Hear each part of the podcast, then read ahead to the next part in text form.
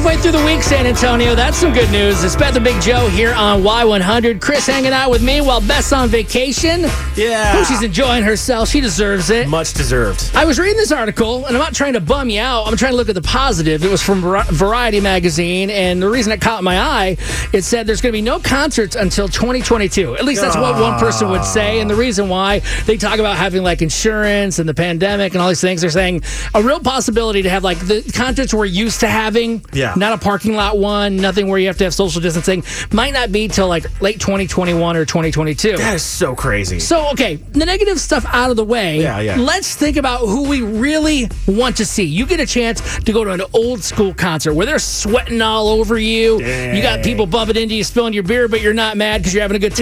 Yeah, just like the feel it's all good. good. I mean, who would you want to see? 470 5299. We'd love to hear from you.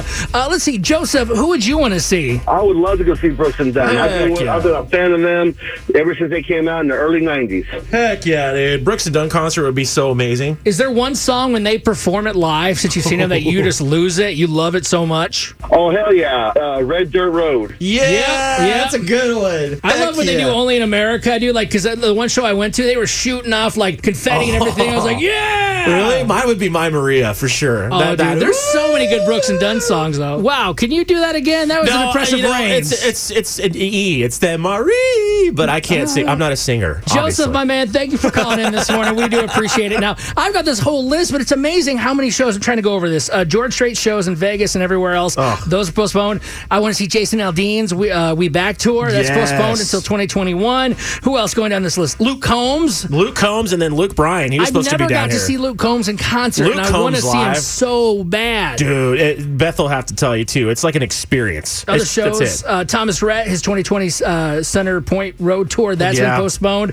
Zac Brown Band, the Owl God. Tour. I mean, everybody on here, Rascal Flatts, their farewell tour is gone. That's not going to happen. The Zac Brown one's a big one too, and I feel like people they sleep on them, but their live shows are so incredible. I saw them here a few years ago when they were at the AT and T Center, and they did like a three-hour show, Joe. It was insane. They Wow. covered everything, and these guys rock. Like that's the thing. Live concerts, you talk about it, like the sweat and everything. Man, we took some stuff for granted, man, but that first show back is going to be so much fun. How awesome is it too? Like all the local Texas artists that we've not got to see. You know, for example, you got Josh Abbott band, you got Parker McCollum, like uh, Cody Johnson. Like Cody there's so many things yes. that we have not got to do, but we will. Absolutely. And boy, we can't wait for that to happen. So uh, some positivity, just There dreaming of good stuff coming our way. It's Beth and Big Joe here on Y100.